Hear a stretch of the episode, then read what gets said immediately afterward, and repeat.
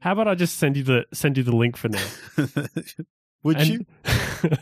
as long as you promise to to actually log in later and reset your password. All you need to do is put it in 1Password, man. 1Password, and then it'll be Touch ID away. Yeah, that's a good idea. I should install 1Password as well, shouldn't I? I stopped using it. I moved. I when um Apple brought out iCloud Keychain, I kind of thought, right, I'm gonna. Because generally, uh, my philosophy with computing is generally I want to use what is provided out of the box, yeah, so Yeah. that I don't have to install as much stuff whenever I set up a new machine. And so when Apple started doing password management, in I thought I'd stop, but theirs is kind of terrible. Well, it only really works in like Safari. Yeah. And especially now with iOS 8 and all the extensions and stuff. Yeah, Now I it's know. working in. I know. So I think maybe I'll go back to 1Password. I started this slow migration from 1Password to iCloud Keychain.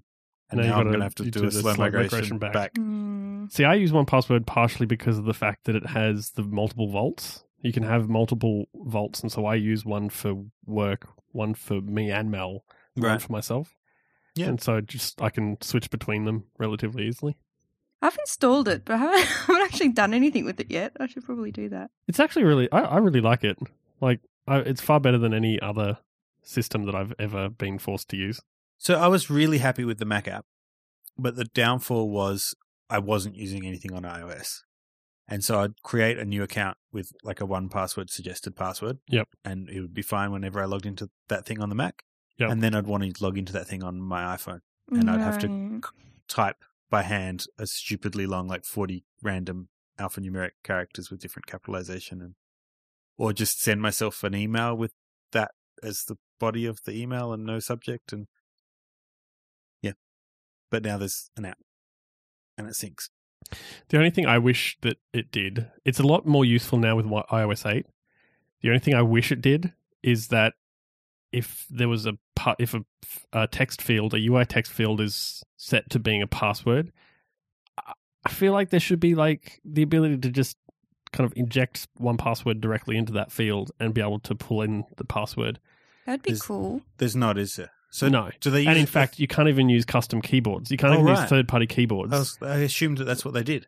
No. So 1Password, the way that the extension works is it's like they have like a Safari or an, and an action extension that basically lets you unlock with Touch ID and uh and then pull in the password. So it works in Safari, but ac- because it's an action extension as well, it means that apps that explicitly uh, set it up, like for instance, um, Panic have been doing it with Yeah, their apps. yeah. Um, any apps that explicitly do it can use uh, 1Password Like to fill out those fields. Authenticate with 1Password action. So yeah, why can't they do a keyboard? well, because the third party keyboards can't you can't like what they won't show up in a password field. Ah. Actually, I'm I'm going to test that because uh, I'm I'm relying on third party information. No, no, I seem to remember that from WWDC now, that that was a thing. And everyone was excited temporarily that 1Password would be able to have a third party keyword and then was disappointed that it couldn't. So you almost you almost convinced me to switch back, but yet now Dang. not anymore. Dang. Either way, even Safari, you could you could store it in Safari and it would be just fine. That's true. I've got no excuse. Oh, Janie, have we lost Oh. you? Hello. Yeah. Sorry about that. You know what? So that was what my fault because I pulled That's off all right. my. F- I'm using my f- phone. This is going to happen again. I, I guarantee it. You tethering? Yeah, I'm tethering. Why are you tethering? Well, did you see my happen tweet before? bef- No. Just before. My tweet be- just before was I'm downloading Skype for using to, to use tonight at 15 kilobytes per second. That's I- not so good. I yeah, she's dropped out again. Hello. I'm here. I'm here. Yeah, excellent, good. Sorry about that. That that was me plugging the phone back in. That's all right. Um, our internet is being stupid tonight. uh, Like our home broadband internet is being stupid tonight. So I was tethering, but then I just Yeah. put my phone off. Hey, did you Oh, put no. something in the show last week about my internet? Did you? We had a conversation. Did you include it? Yeah. There you go. I've got I've got follow up then. Oh, do you? Okay. When do you want me to start talking about it? Well, uh, I, I, I- am I not supposed to be sending you this link? I'm slowly getting to it because this is using the regular internet. while you do that, I'll share my follow up with you about my personal internet connection, which I didn't think was of interest to anyone at What? all. Anyway, It just kind of flowed. It is interesting. um, I'm I'm now I. So I don't know where I was last week, but I had to ask my neighbor if I could run a cable over their backyard, and they Yep. said they said no. Hmm. That was that was your follow up. No, now I'm now I have to dig a hole. I've I've Now you to spoken dig a hole. I've spoken to the internet company, and they said if I can give them a trench with a conduit in it, they'll put their cable in my conduit. And so now I'm like organizing excavators. Had the gas man there today to tell me if there are any gas pipes around that I shouldn't dig up. Yep. Well, I think it's going to happen. So how are you how are you going to dig the how are you going to get the cable through your neighbour's yard if they won't let you dig a trench through? no, no, they're happy if I dig a trench, just not if I run a cable over the overhead. Trench good, oh. overhead bad. Oh, Yeah. when when did we even discuss overhead I don't know. cables? Okay, maybe this is all a development. Clearly, But the upshot is I'm going to have fast internet after I finish digging a trench. that's that's awesome. But it, and it will be my trench after that, or my conduit. So I'll be able to put anything through it that I want to. so make it nice and thick. I will. I'm going to make it a lovely conduit that I can future proof, that I can run things through. And I'm I'm just going to leave pieces of string there ready to pull new cables through. Yes, Hmm. that is that is the trick, I believe. Yep. That's what I'm going to do. nice. So before we before we actually do go on, maybe I should because last week we didn't we left the intro to like right at the very end. I'm pretty sure that we did that a week before as well. Oh, we we've done it we've done it multiple times. We never, we never, I never, I never do it on time.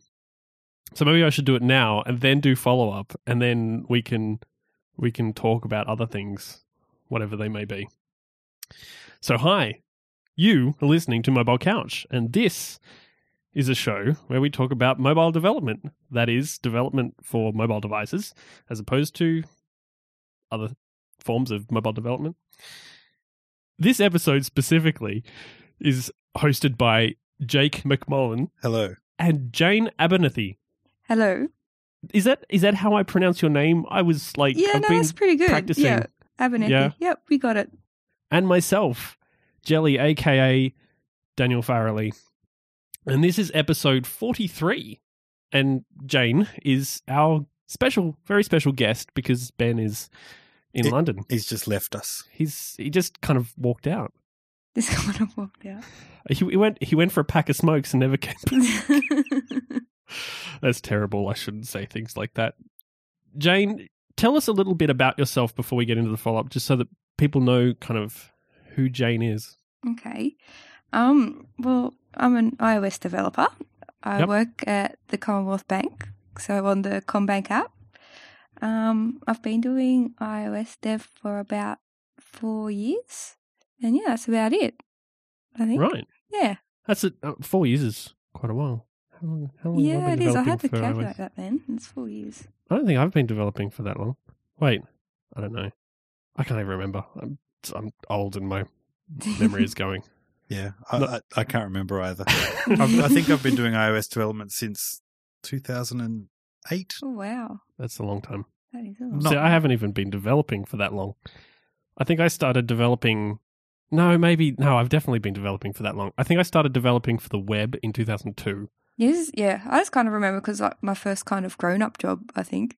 Yeah. Did Yeah. you did you study um, computer science or anything like I that? I did. I studied computer science, and then I got like um, kind of a government scholarship thing, and I was a BA, and I, I just didn't like it. And then I got an Cool. iPhone. I thought, oh, I can do that. So yeah, I um just started to learn a bit of Objective C in my own time, and moved to Sydney, and yeah, that's pretty much it. Cool. Yeah. I think it's something pretty awesome about. I I don't know why the iPhone makes it different, but when I first started like programming and I had a computer and I could write a program that would run on the computer, it felt kind of like really instantly rewarding. But the iPhone felt like that sort of amplified. I don't know why, because you could kind of touch your app and it just felt Mm. so. It's like this cool, modern, futuristic device, and I could put stuff on it. I always get a kick out of like seeing the thing that I made. And I think that's why I went into doing development in the first place was because the thing that I made, whether it be like a website and these days an app, like it's it's just it's fulfilling in a Mm. way. Like yeah. you just kind of yeah. It's kind of cool. I actually really liked. Um, I got one of the apps I worked on. We did like a sort of promotional video for, or organized friend of the show Caleb to do a promotional video for. Yes. Well, Um, previous host as yeah, well. previous ho- host of episode one, and One through six. there you go. Yeah. Um, and that makes it even look even more cool. Like there's something about having your app running on a device and being able to interact with it, and then like seeing it in a kind of professionally shot video. Yeah. Makes it seem like you've actually made something. Yeah, that's cool.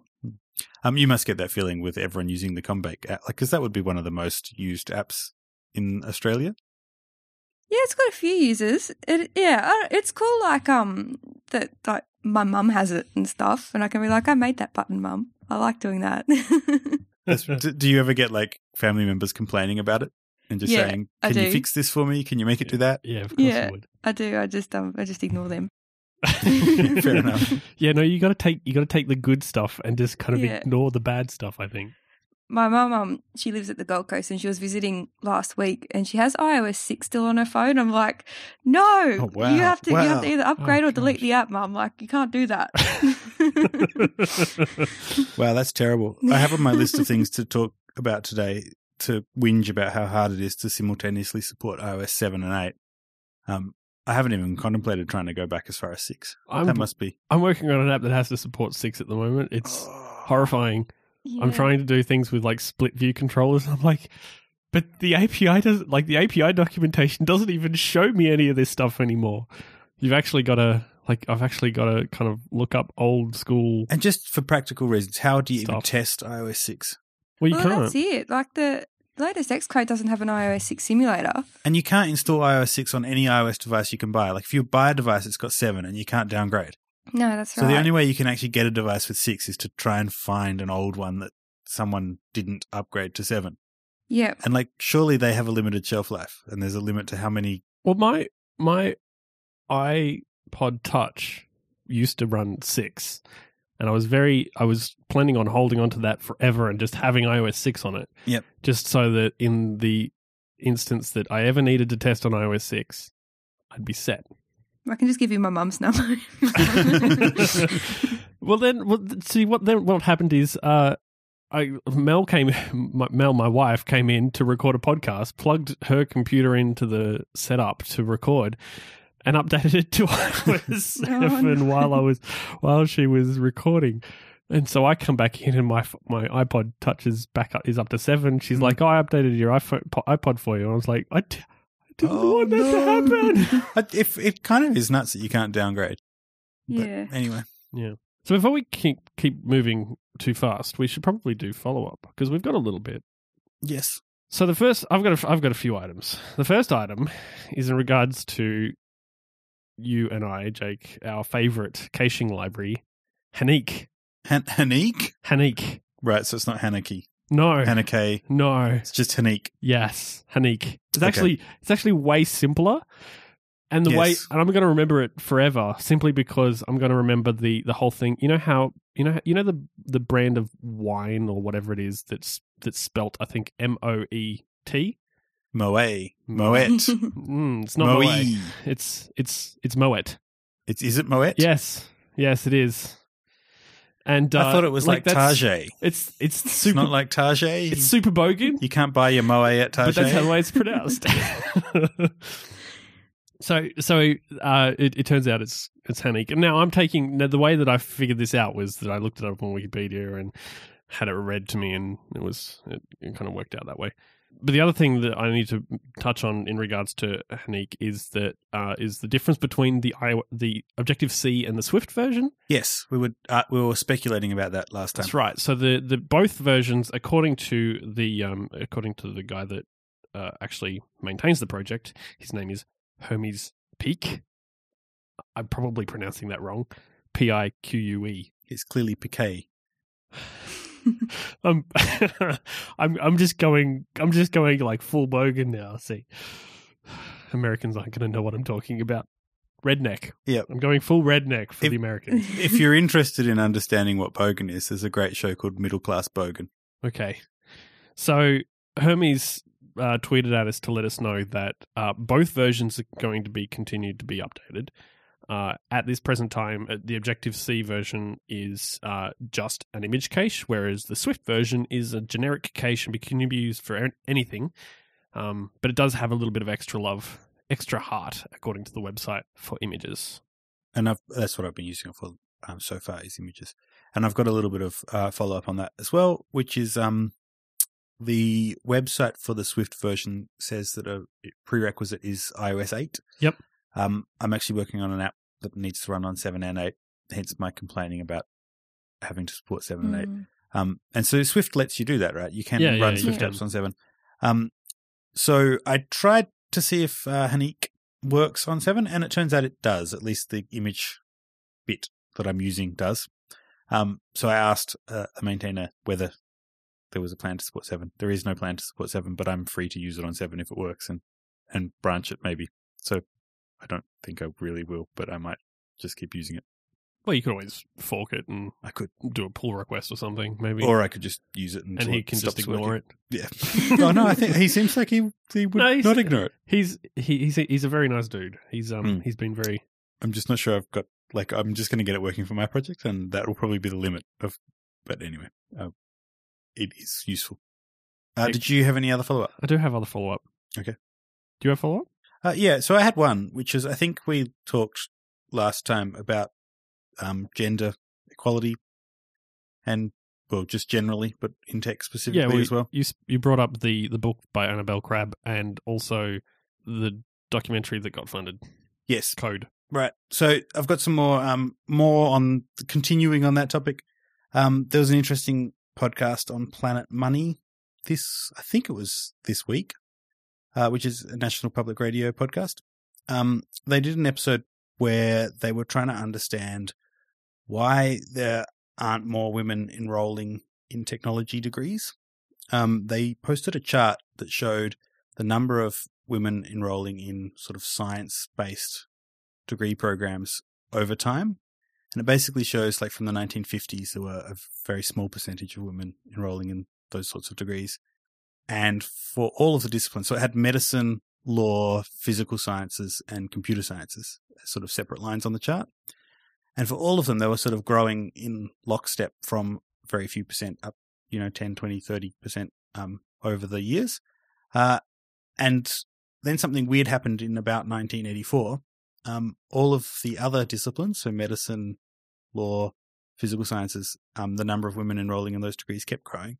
Um, but for IT, um, the number of women actually enrolling in those programs actually started to fall, um, which was really strange. So Hmm. the Planet Money podcast um, spent the whole episode of their podcast looking into that. It was an interesting listen. Um, in th- their conclusion was that it was related to the advent of personal computers. That in about 1984, computers started to become quite popular. Right. Well, that's when the infamous Mac advertisement is from. Yeah, actually, I think they they attributed it to it a little bit earlier than that. They said in, in Yep. at about 1984, pe- Well, yeah. people um sort of would have reached college or university age who either had one of the first personal computers in their home or didn't. Yeah. And they basically looked at all the ads for personal computers at that time and found that all of the ads were pitched at men, at boys. Basically, computers were sold as boys' toys. Um, and that was one of the major reasons they attributed this to. Um, so I thought it was interesting given our discussion. Hmm. Um, I I feel odd. Like, I don't know whether or not I should, like, ask you about this, Jane. Like, how do you feel I- I feel this? strange Like, as well. Or should I not mention it? No, I don't no, really know yeah, what to do here. It's fine. Oh, yeah, I've heard that before that it dropped with um with women in IT like around then. But all right, at the bank, so we've got a really big iOS team. We've got I think we've got 14 iOS developers and out of them we've got 4 and maybe a fifth one starting soon. That are women. Yeah, that are women. Yeah. Yeah, so it's quite um yeah, at the bank there's a there's a few. I'm not sure like yeah, why it's like that. I think I grew up with computers, so um yeah, I don't know. We had computers when I was probably 10, so first probably like you know, for our kind of age group. And my brother Mm. was heaps into IT and my mum's a maths teacher, so I guess that's why I got into it. Mm. Um yeah, I don't know. don't feel like you you need to.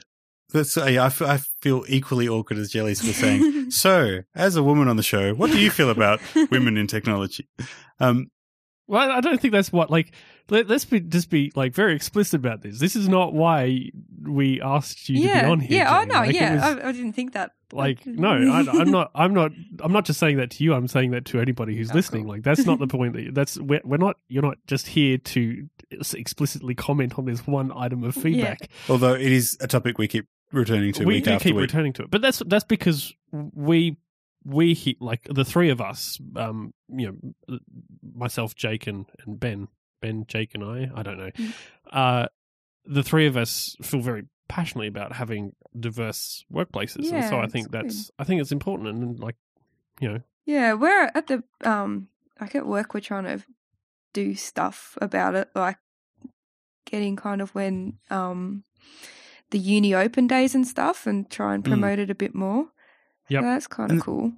that was one of the things that um this NPR podcast talked about was basically said that the the issue that they identified was that um first year uni students were arriving for the computer science program and some of those students had a whole heap of sort of background knowledge that wasn't a formal prerequisite for the program but that set them up to do much better than Yeah. other students and disproportionately it was men that had that had happened to have spent more time using computers Yeah. um, right. and so what they did is some universities have actually sort of recognized that and have got new sort of topics that are pre-admission topics where you can sort of, um, no matter what gender, gender you are, if you haven't had been exposed to sort of a whole heap of computing prior to starting, you can do that topic and get that base level of knowledge. I think that also kind of ties into something that we've said before, in that it doesn't just start at uni; it starts long before then. Mm. Mm. And I, I think we've we've come to the conclusion previously that it's it's all very well and good to kind of put these things into place in workplaces and even in unis, but you kind of need to start even as as kids. Yeah. and that's why it's like uh, that's why it's kind of important to have uh, you know to introduce people at you know um, in high school and that sort of thing, and even even younger than that, like Mm. even kids that are you know in in primary school to you know learning how to you know use computers and learning how to develop and doing that sort of stuff. And there's heaps of stuff out there these days. There's so much stuff, Yeah. and it just needs to be kind of you know expanded, I guess, and publicized. Yeah. Some of the, sorry, I was just going to say some of the ads that they had in this podcast, um, they sort of played snippets of them. They were incredibly sort of gender stereotyped. Like, yeah, sort of saying, you know, basically assuming that it would always be boys wanting to play computer games and do their homework on computers and things. Hmm. Uh, and I'm sure that is changing from what it was in the 1980s, but still, I think there's a lot of stereotypes. Well, this is one of the reasons why I'm really kind of keen on the idea of um, uh, what's it called? Camp app A- app camp app for camp. girls. oh yeah. App Camp for Girls, which is a US based thing. Because here, and we've mentioned this before, here in Australia, we don't have things like holiday camps to the same extent as they exist in the US. Yeah. But over in the US, they do have these things that happen over like the summer Hmm. summer holidays, uh, summer break. I don't know what it's called. Spring break? No, I don't know.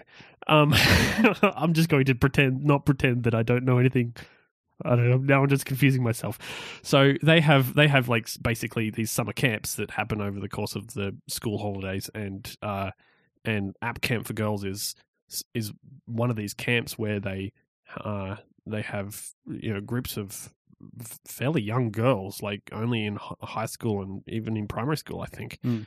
that come along and they learn how to make stuff and uh, you know learn how to make little apps and stuff like that. Like and, it's, and you know, it's I, I think that's amazing, and I wish we had something of the same caliber here in Australia. Like I really, really wish we did. Yeah, it's a good idea. Mm. So the other uh, another piece of follow up from last week's episode when we were talking about uh, today extensions and just I guess extensions in general. I think it was Ben that was telling us about how the only way to get data across between an app and, an, and its extension was to use either uh, like a Key value store. like a key value store, Yeah. and then also like uh, also to use like um, keychain, shared Hmm. keychain. Uh, it turns out, and uh, Christopher Truman has he tweeted at us to let us know about NSExtensionContext, which is a class that you can use that has basically gives you a one method API. It's like three methods in total, but uh, essentially a one method API for calling your app and getting data back and dealing with that data. Which means that there is actually a way to get data between back and forth between your app without having to like sync it out to photos and stuff like that. Good. That makes so much more sense that there would be a way. I'm not going to continue talking about it too much, uh, other than to say that uh, he also uh, tweeted a link to a, a, post that he wrote on Medium uh, called "Problems with Building a Today Extension iOS 8," um, where he basically goes through um, some of the issues that he experienced while while trying to put one together. Um, it was really good. I'm going to throw the link into the show notes for that, and we'll probably broach this topic again once I've actually written an extension and can talk about it in some some more detail. Uh, Jane, have you written any today extensions yet? I've had a look. Um, not too much. I was talking about them today though. So they have like the same bundle ID or something as your app. Yeah, Yeah. I think that's what Yeah. we got to last time. And um it's a bit of a problem if you've got like multiple targets. Oh right, yep. Yeah. And that's about as far as I kind of got. I did it eight, like I had a look ages ago when iOS 8 first was kind of like back in June. And I just had too many issues then. So I thought I'd park it for a while. Yeah. Wait for wait for Stack Overflow to fill up a little bit. One one of the reasons I haven't spent more time looking at this is, as I keep alluding to, is I I find it challenging to get my head around how to support these new features in iOS 8 while still supporting iOS 7. Hmm. Yeah. And the extensions are a really big one. Like I can't quite get my head around how you would do it so it works on 8, but the app still works on 7. Like I suppose you've got to Mm. have optional optional targets because the extension is a separate target, isn't it? This is But terrifying to me. I'm only I'm one that only works on one platform, one version of the OS, and not the other. I don't know. Is it even possible? it I probably don't- just wouldn't show up, would it? Like it well, couldn't show up.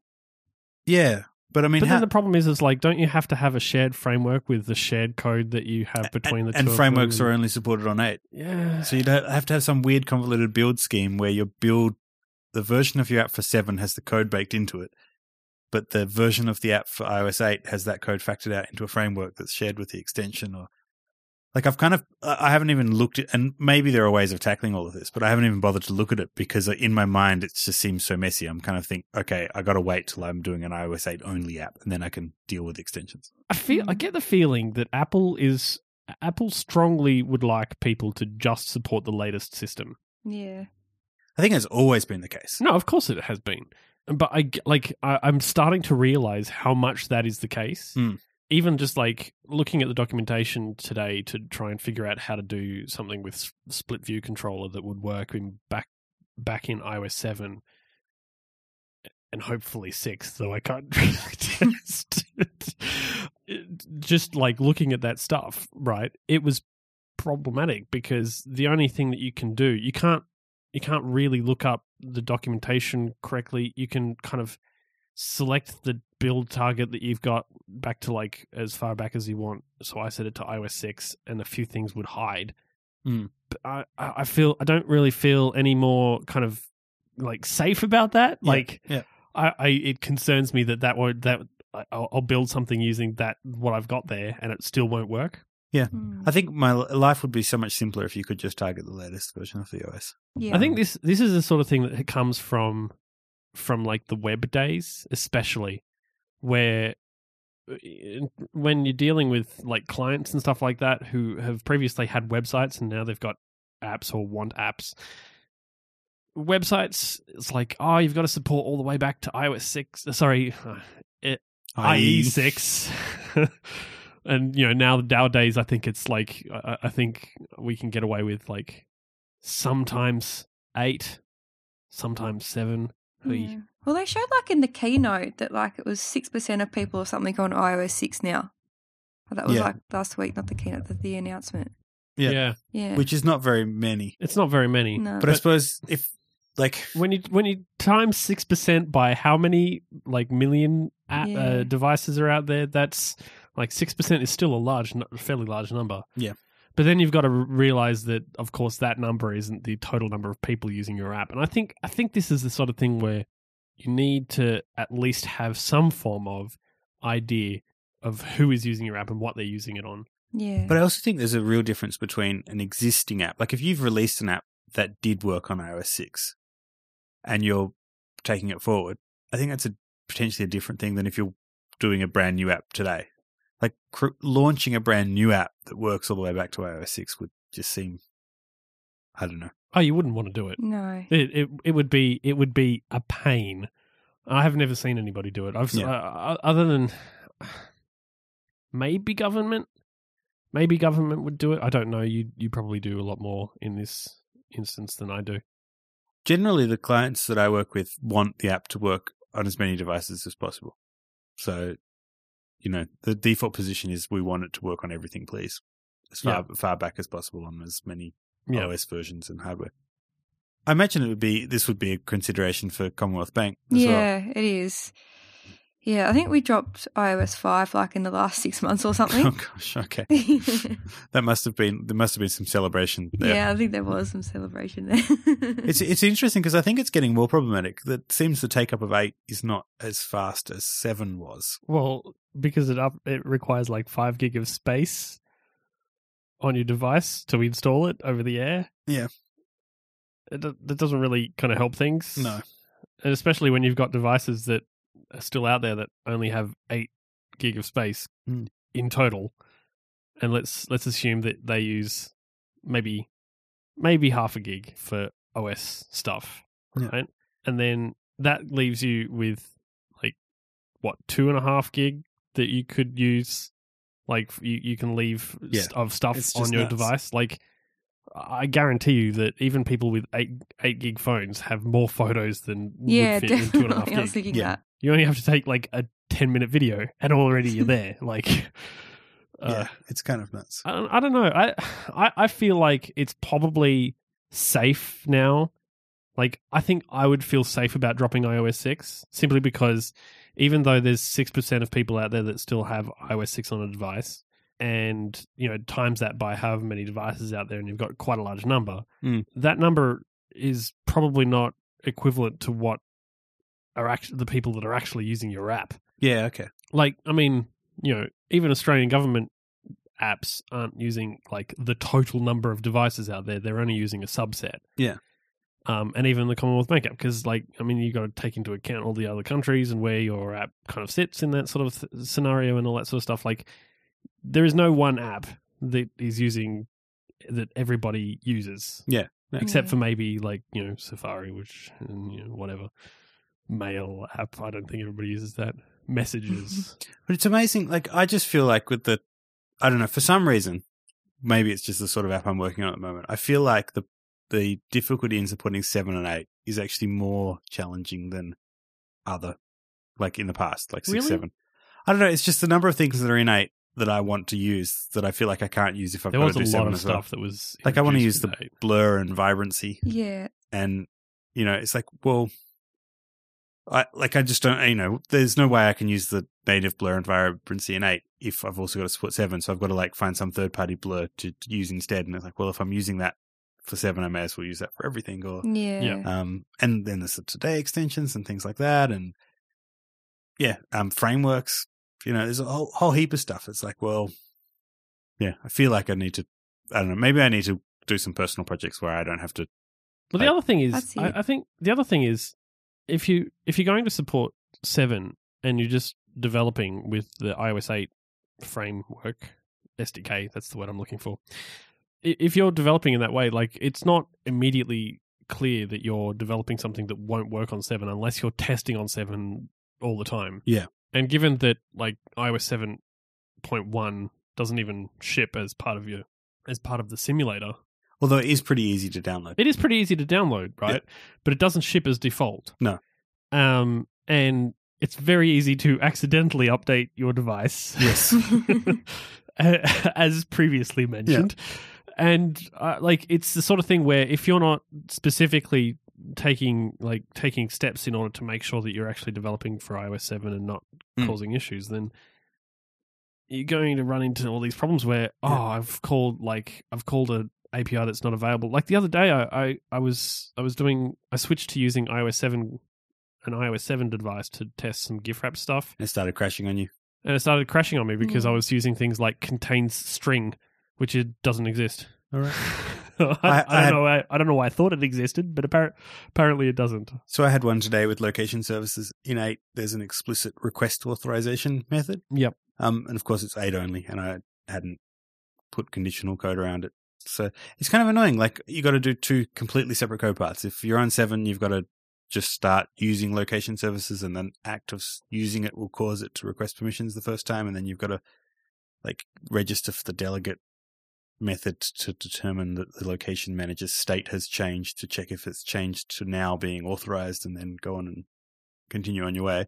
Or in eight, there's the explicit request authorization. Um, and so kind of the code gets like the attempt from Apple was to make it simpler, add a new explicit method to request authorization. Yep. But the end up, if you want to use it, your code is messier because you've got to have it plus the other way. Yeah. So it's not like you're using it instead of the old way. It's now you're using it as well as. That's I think Um, this is. I think this kind of thing suggests, and I mean, I know that it's not always possible because you want to support. You kind of want to support as much as you possibly can. Um, but the idea of like, uh, I don't know, like with the, with the app that I'm developing, um, at work, I'm which I'm developing all the way back like to six, possibly. Maybe I'll try and get out of that one, but like I thought you were going to say maybe you're trying to get five in there as well. no, I'm, I'm going to try and get out of six. I'm going to going to try and just do seven, and even then, it's only seven point one because I can't test on actual seven.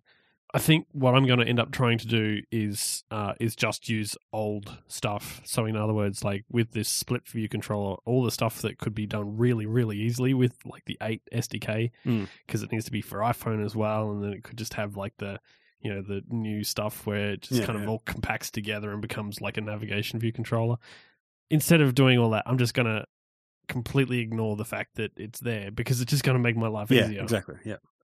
And and it just makes the code much that much cleaner. And it's, it's actually this this app is so ridiculously simple in comparison to GIFwrapped. Yeah. like the code, the pages of code are like this this long. Like you So know that you know that the podcast is not a visual can medium. See this, but it's you know the the page You're is- holding your hands about 10 centimeters apart from one another. the, the page you know a page of code fits roughly on on my on my 27 inch display like it's it's nice. it's um you know the apps are the, pages the the uh the class files are very small It's So, how uh, it should be too.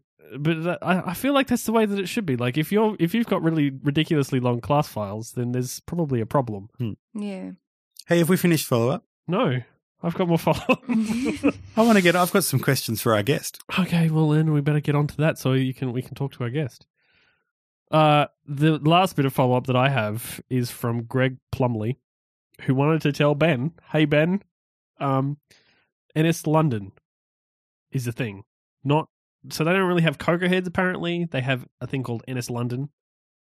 Uh and if you live in the London area, this is London, UK.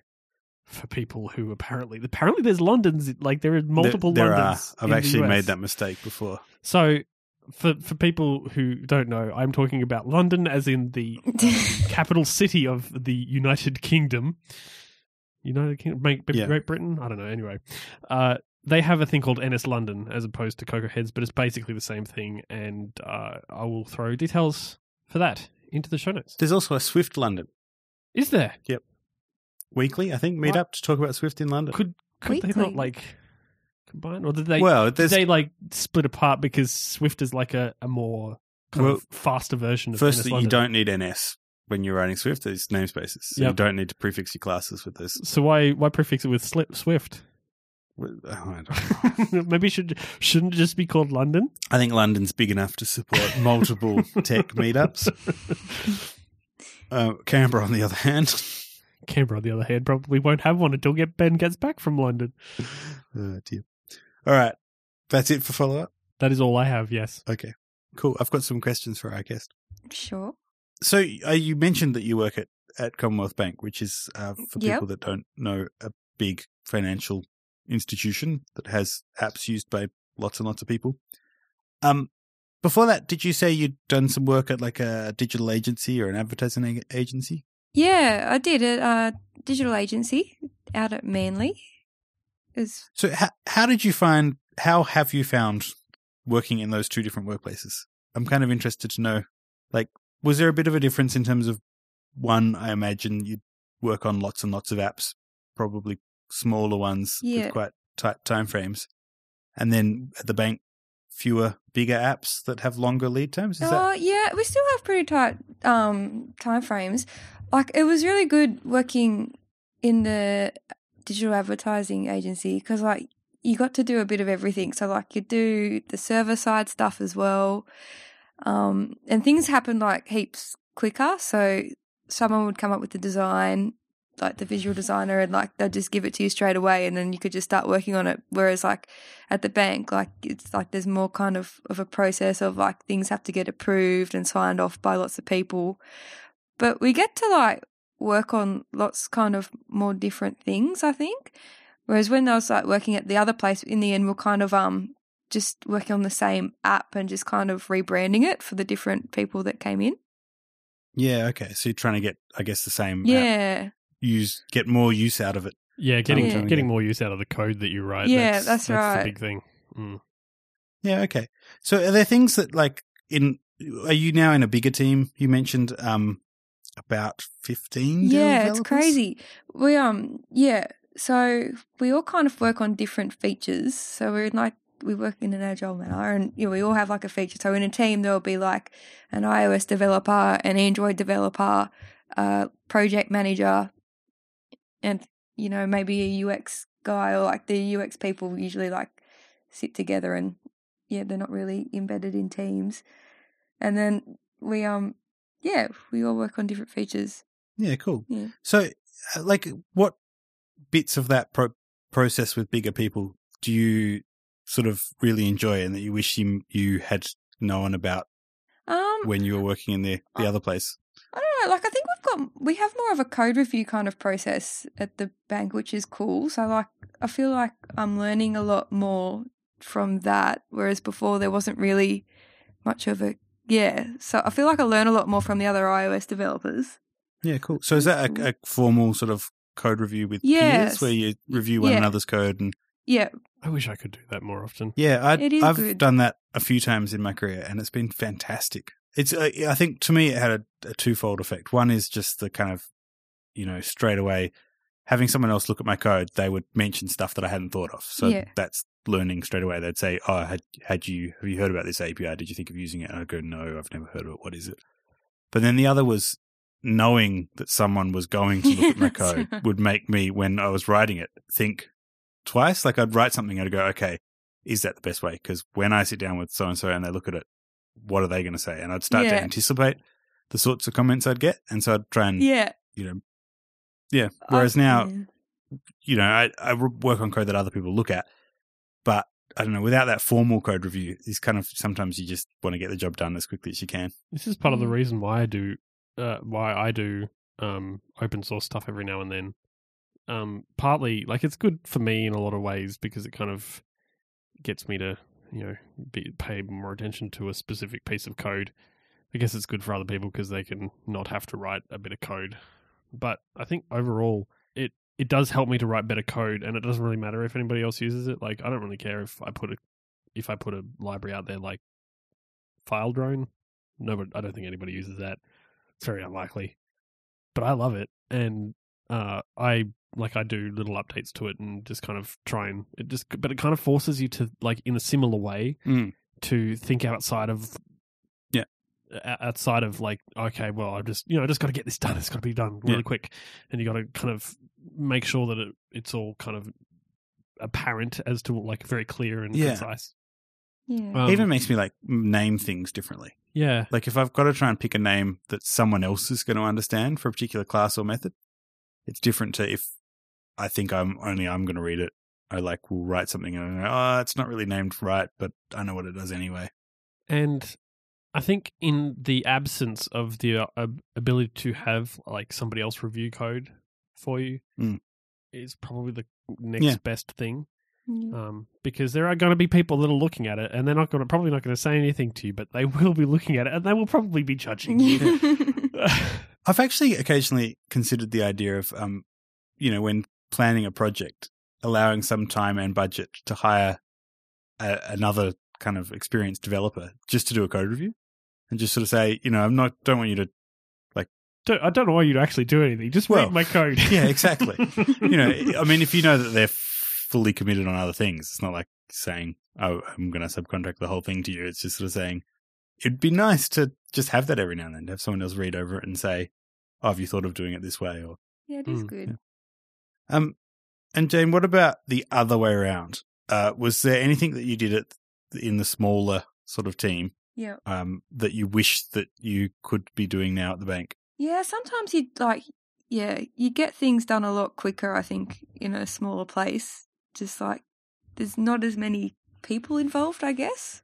Yeah. Yeah. So I miss that. And like, I guess um, I worked in Manly and we got to wear thongs to work and shorts or flip flops. I should thong- say. you can- You can't. Yeah, sorry, yeah. International audience not quite going to understand what that means. Flip flops, footwear. Uh, you can't wear you can't wear flip flops to the bank. No, you can't. Not even on a yeah. Friday? no, Why- why you don't we- can't. Yeah. Why don't we go like full bogan as we were going before and say something like pluggers? What what is a plugger? Pluggers are the same thing. Flip flops. Yeah. I'm obviously not poking enough. Sorry, Yeah. Well, or maybe it's an Eastern Hello. States thing. yeah. Anyway. maybe it is. Yeah, fair enough. Guess that's the thing that, that fascinates me the most. I, I don't think I've, in fact, I know I haven't done iOS development in a bigger team. Um, so yeah, basically working in small teams at the moment. And before that, I've worked in larger teams, but on server side stuff. Yeah. Uh, And so I'm kind of interested to how, what it's like to be in a bigger team working on iOS. Yeah, it's kind of like at the moment I'm working on like um making so we use CocoaPods Yeah. and I'm making a um a library just for the UI stuff. So you do find that like because there's so many people, you kind of don't really know like you know what everyone's working on, but you're not too sure like the exact details. So like there was a point where there was like three or four different classes that look after colors. hmm Yeah, so I'm working on a, Oy. a library just for like just the Sort of You- consolidating yeah bits together. yeah And do you use CocoaPods sort of internally for, so this is not for open source code that you're sharing with the world, Yeah. but it's for projects that you share internally. yeah And how do you find CocoaPods for that? I love it. Like I think it's good. Um, it sometimes gets a bit tricky when so we do have like multiple pods which are just internal. Yep. And you have to make sure that you've got kind of the right branches and everything of all the pods that you're using to get your project to work. Mhm. Yeah. So that gets a bit tricky. But besides that, I think it's really good. And then like so there's a CommSec app as well, and then maybe if they want they can take the UI stuff that I've been working on and they can put that in their project. So that's pretty cool. Yeah, cool.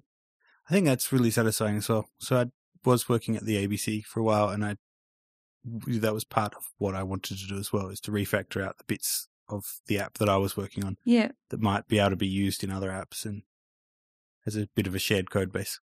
And that was, I think, prior to CocoaPods. So CocoaPods, I think, has made a big difference in terms of sharing code between iOS apps. Um, and I'm wondering, have, has anyone, have either of you used CocoaPods with Swift? Does it even work? As Is it far as I'm aware, it doesn't work yeah, that's what I thought as well. because Swift. I can't remember the exact reason. It has to do with something or other with Swift doesn't support something that CocoaPods requires. Right. Mm. so I think Swift is kind of missing that at the moment. There's not a nice, easy way to add a third party dependency. I think they're working on it. Yeah. As far as, as far as I'm aware, they are working on it. Cool. But you know, don't quote me on that or anything. Are, are you guys um, looking at Swift at all at, at the bank? Yeah, it's a little bit difficult when, like, so the whole iOS 6 situation we've got happening. Yeah. Um, but yeah, a little bit. Like, I've been looking at, um, using, or not so much, that's not Swift, but like using designables and that kind of stuff, like in the new, um, like the new interface the new Xcode. stuff. Yeah, tell me about that because I remember getting really excited. Um, I don't know if if you're a regular listener to our show, but if you are, you'd, you'd know that I love storyboards. Yeah. This is the thing. This is the thing where you can make it so that custom controls show up as proper storyboard items. Is it? yeah. yeah. Well, at the moment, so one of the things that one of the other guys I'm working with is doing is um he's using PaintCode to make kind of all our icons. Um, have if you heard of PaintCode? Yeah, it's awesome. Yeah, it's amazing. So we're kind of converting all our iconography over to code using that, and he made like a custom UI view, and he was just able to like change the name of something, and like it would just draw the like the new icon just there in Interface Builder because it was like a UI view he'd done with UI um, IB designables. Oh, nice. Yeah, it was really cool. Yeah. Yeah, they showed like I think part of the part of the keynote. No, maybe not the keynote. State of the Union, maybe. Yeah, when they when I saw when I first saw it, they were using a like a like a rotating uh knob type interface Hmm. where it had like little dots around the outside, and the knob had a little indent on one of them, like on one of the uh, sides, like close to the edge, to show you kind of where you were pointing, and so you could like use use the mouse to rotate that. Um, but in obviously previous to IB designables, um, you couldn't actually like it would just show up as a white box. Yep. Which is completely and utterly useless. Yep. Uh, whereas nowadays, now now you can actually kind of plug in all the correct methods, and it will show up, and you can actually make adjustments. So you can you know set like the min and max values if they if you need them. You can have Oh, it cool. so that you so can. it's not just previewing. No, it's, not, like just a, preview. It's like it's it makes basically means that you can create your own custom, like completely custom controls and like expose com- the settings. and expose all the Yeah. settings and preferences in Interface Builder. Oh, nice. Yeah. Mm. That's Mm. awesome. Yeah.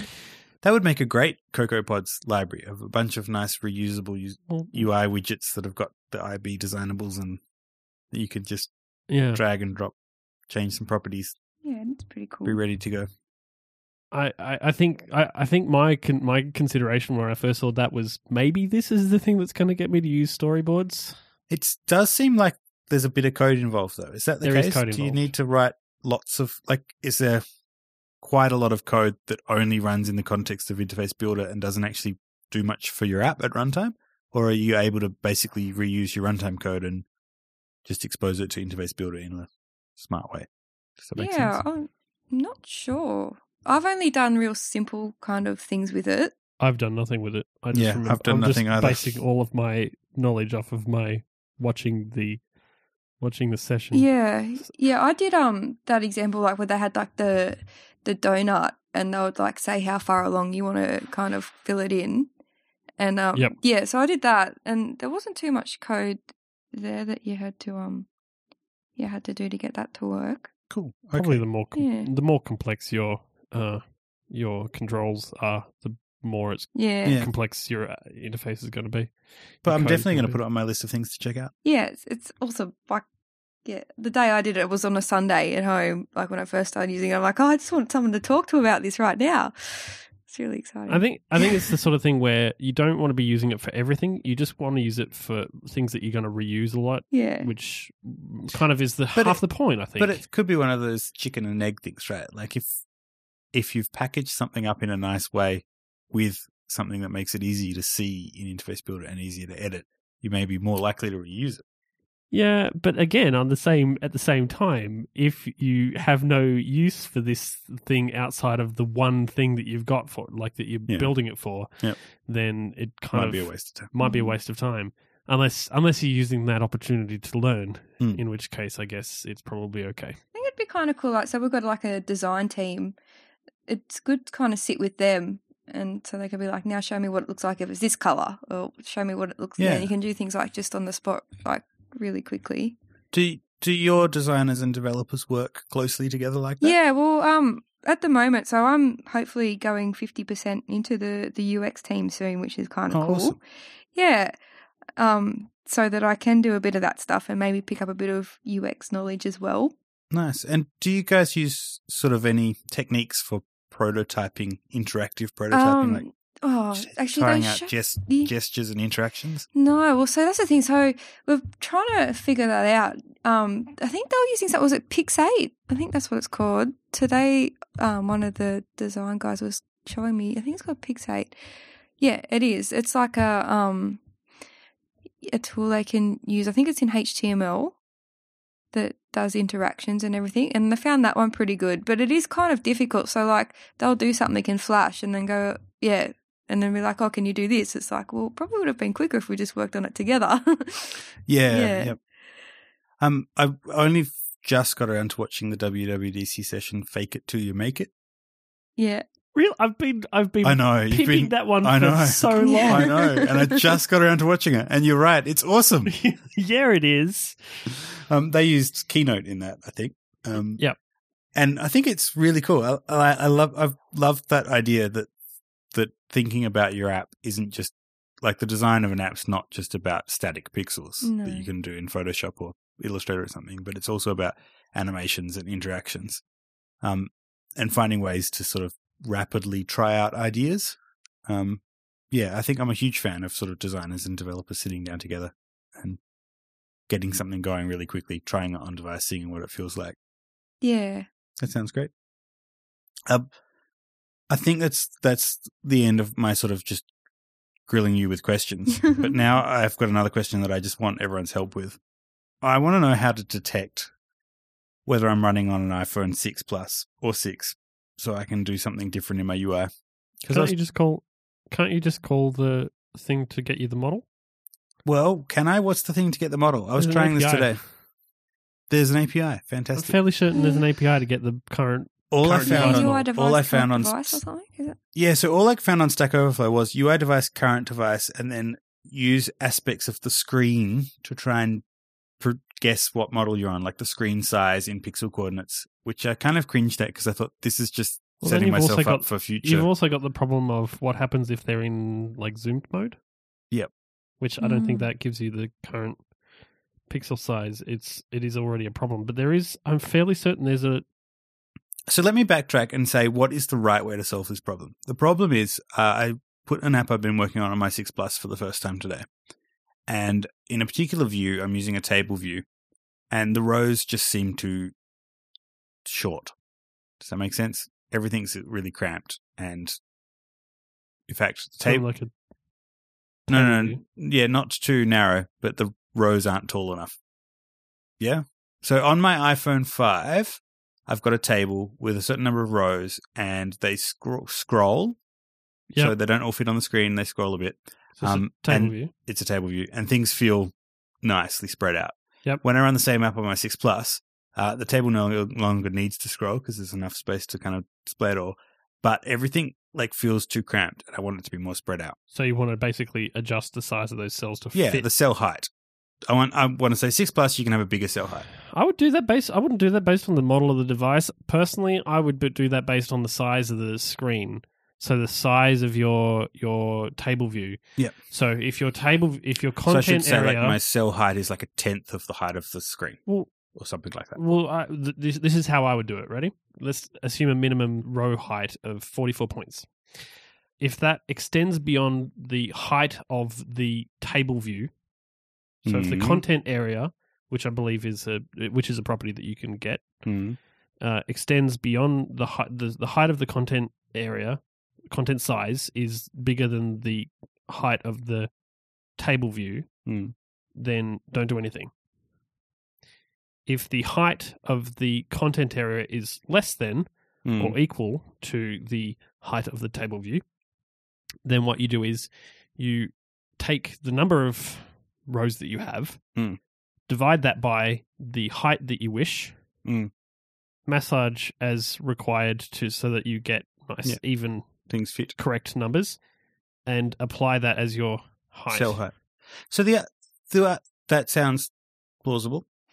Of course, this doesn't use uh this is uses my lovely CG Rect style maths Yeah, rather than rather so, than auto layout. So s- the other thing that I thought I should be doing is self-sizing cells. I seem to remember the session Yeah. on self-sizing cells had this thing where the cell could grow like you could basically set up a constraint so that the label would be in the middle of the cell and there'd be space above and below the label and if you went to a larger font size that the cell would grow accordingly to kind of Yes. give you more space around it Yep. That's based on dynamic text. yeah so does ios um on the 6 plus does the default table view style get rendered with larger a larger font on the 6 plus because it's got phys- more physical space or is it just if no, the someone- default is the regular size. Right.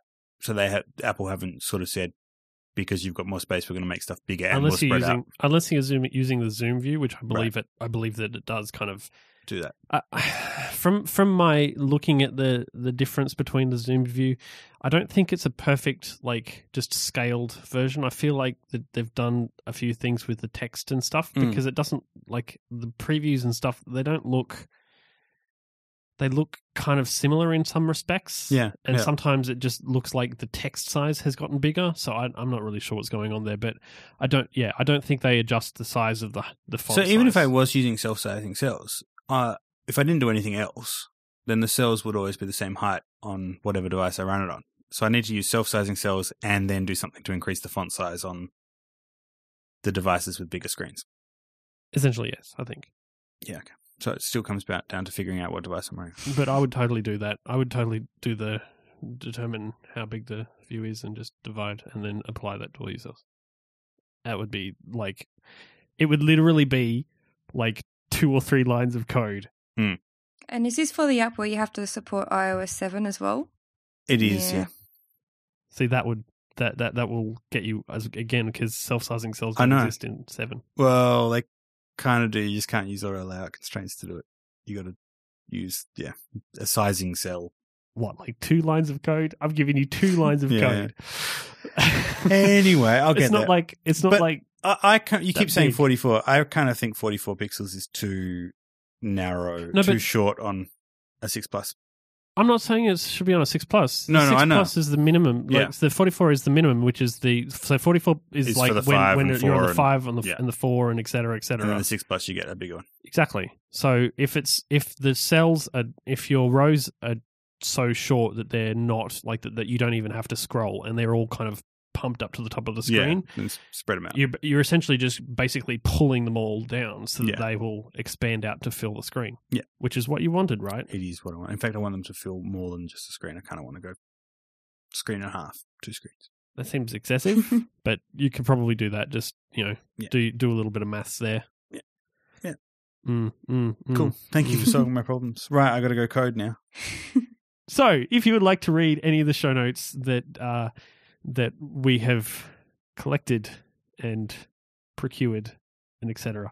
for you, you can go to our website. That's mobilecouch.co forward slash forty three because that is the number of the episode. If you would like to get in touch with us, as in the show, you can send us an email. We are hello at mobilecouch.co, or you can jump on our website, mobilecouch.co forward slash contact. Yes. Now, if you would like to get in touch with Jane, Jane, how can these lovely people get in touch with you if they want to ask you questions? um, oh, Twitter's probably the best way, hey? Yep. So I'm on Twitter. It's J underscore Abernethy, A B E R N E T H Y. Excellent. Jake, you are on Twitter as well. I am. You, are you- are you on Ello yet? No. Are you on Ello yet, Jane? No? Okay. Nobody's on Ello yet. I don't think it's. I don't think it's going to take off. it's it's like another app.net that didn't even didn't even make it. Jake is on Twitter as J MacMullin. That's J M A C M U L L I N, and I am Jelly Bean Soup. J E L L Y B E A N S O U P. No E. Thank you everyone for listening. Thank you for joining us, Jane. It was Okay. amazing to have you. I knew it was going to be a good episode. Thanks for having me. I, th- I think we should just leave Ben in London. No, I You can miss, join us every week. I miss Ben. I do miss Ben. I do miss Ben. Apparently, I do miss mm-hmm. Ben. I think we can say what we like about him today because I think London, his London life will be so exciting he won't have time to listen. Probably yeah. Yep. good riddance. no, Poor Ben. Not really. Not really. He'll be back. he will be. Remember, I said you get stuck in Canberra. This is where you get stuck. Yeah, apparently I did. I did make an, an actual cultural reference in that show about Yeah. being stuck in Canberra. Yeah, That Our The- the- listeners the got that hotel you didn't. the Hotel California thing. Yeah, that one. Ma- my wife brought it up. Yeah, My wife said, yeah, she got it. "Yeah, you she didn't got get it. I didn't get it. No. I have I have far far inferior inferior yes knowledge of songs Mm. and hotels within the California state. Mm. Mm. Oh, well. Indeed. Thank you everybody for listening. It was amazing to talk to you. We look forward to talking to you again in another couple of weeks' time. We will see you then. Goodbye. Bye. Bye.